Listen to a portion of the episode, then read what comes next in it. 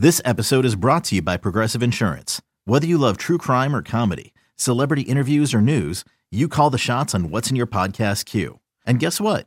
Now you can call them on your auto insurance too with the Name Your Price tool from Progressive. It works just the way it sounds. You tell Progressive how much you want to pay for car insurance, and they'll show you coverage options that fit your budget. Get your quote today at progressive.com to join the over 28 million drivers who trust Progressive.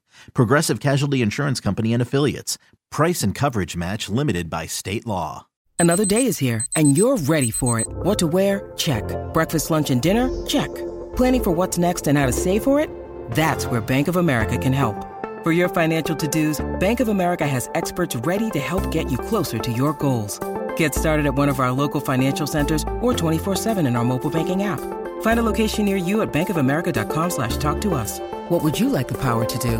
Mobile banking requires downloading the app and is only available for select devices. Message and data rates may apply. Bank of America and a member FDIC. So this is a guy we talked about on the last podcast.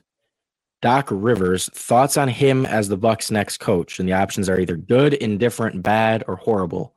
Um, you would ask me to do yes or no in terms of like, do you want him? And I was like, I just know if I do yes or no, it's going to be like 90% no, but there are different levels to no. there's a no, there's a no where it's like absolutely not. And there's a no where it's, you know, are there worse options? Yes. You know, I don't, I don't completely hate it, you know, but it, it I'm still against it. So I kind of wanted to have some, some room there to, to see the differences. So only 5% said good, 15% said indifferent, 39% said bad, and 42% said horrible. So, um, like I said, you know, it ended up being 80% were either bad or horrible, uh, 5% good, and then 15% indifferent. So, um, you know, most people are against it. I would definitely fall in the bad category because it's like horrible to me is it's arguably the worst possible candidate you could, you know, put in there. And I don't, I don't think that's the case.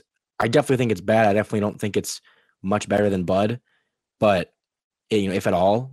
But again, I think there are worse options out there. I think again, we talked about this on the last podcast. I thought he was pretty good in this playoffs. I, I, didn't think he was, you know, the the main reason they lost in this playoffs, but it's like with the track record of, you know, he won a title 15 years ago and hasn't made it.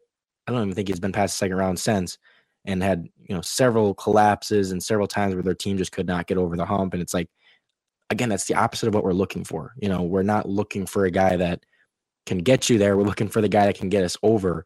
And he just doesn't seem like he's that guy. So I'm I'm definitely against it. But I like I said, there are worse options out there because he at least has that experience and maybe giving him a, a star like Giannis could help things. But we'll see.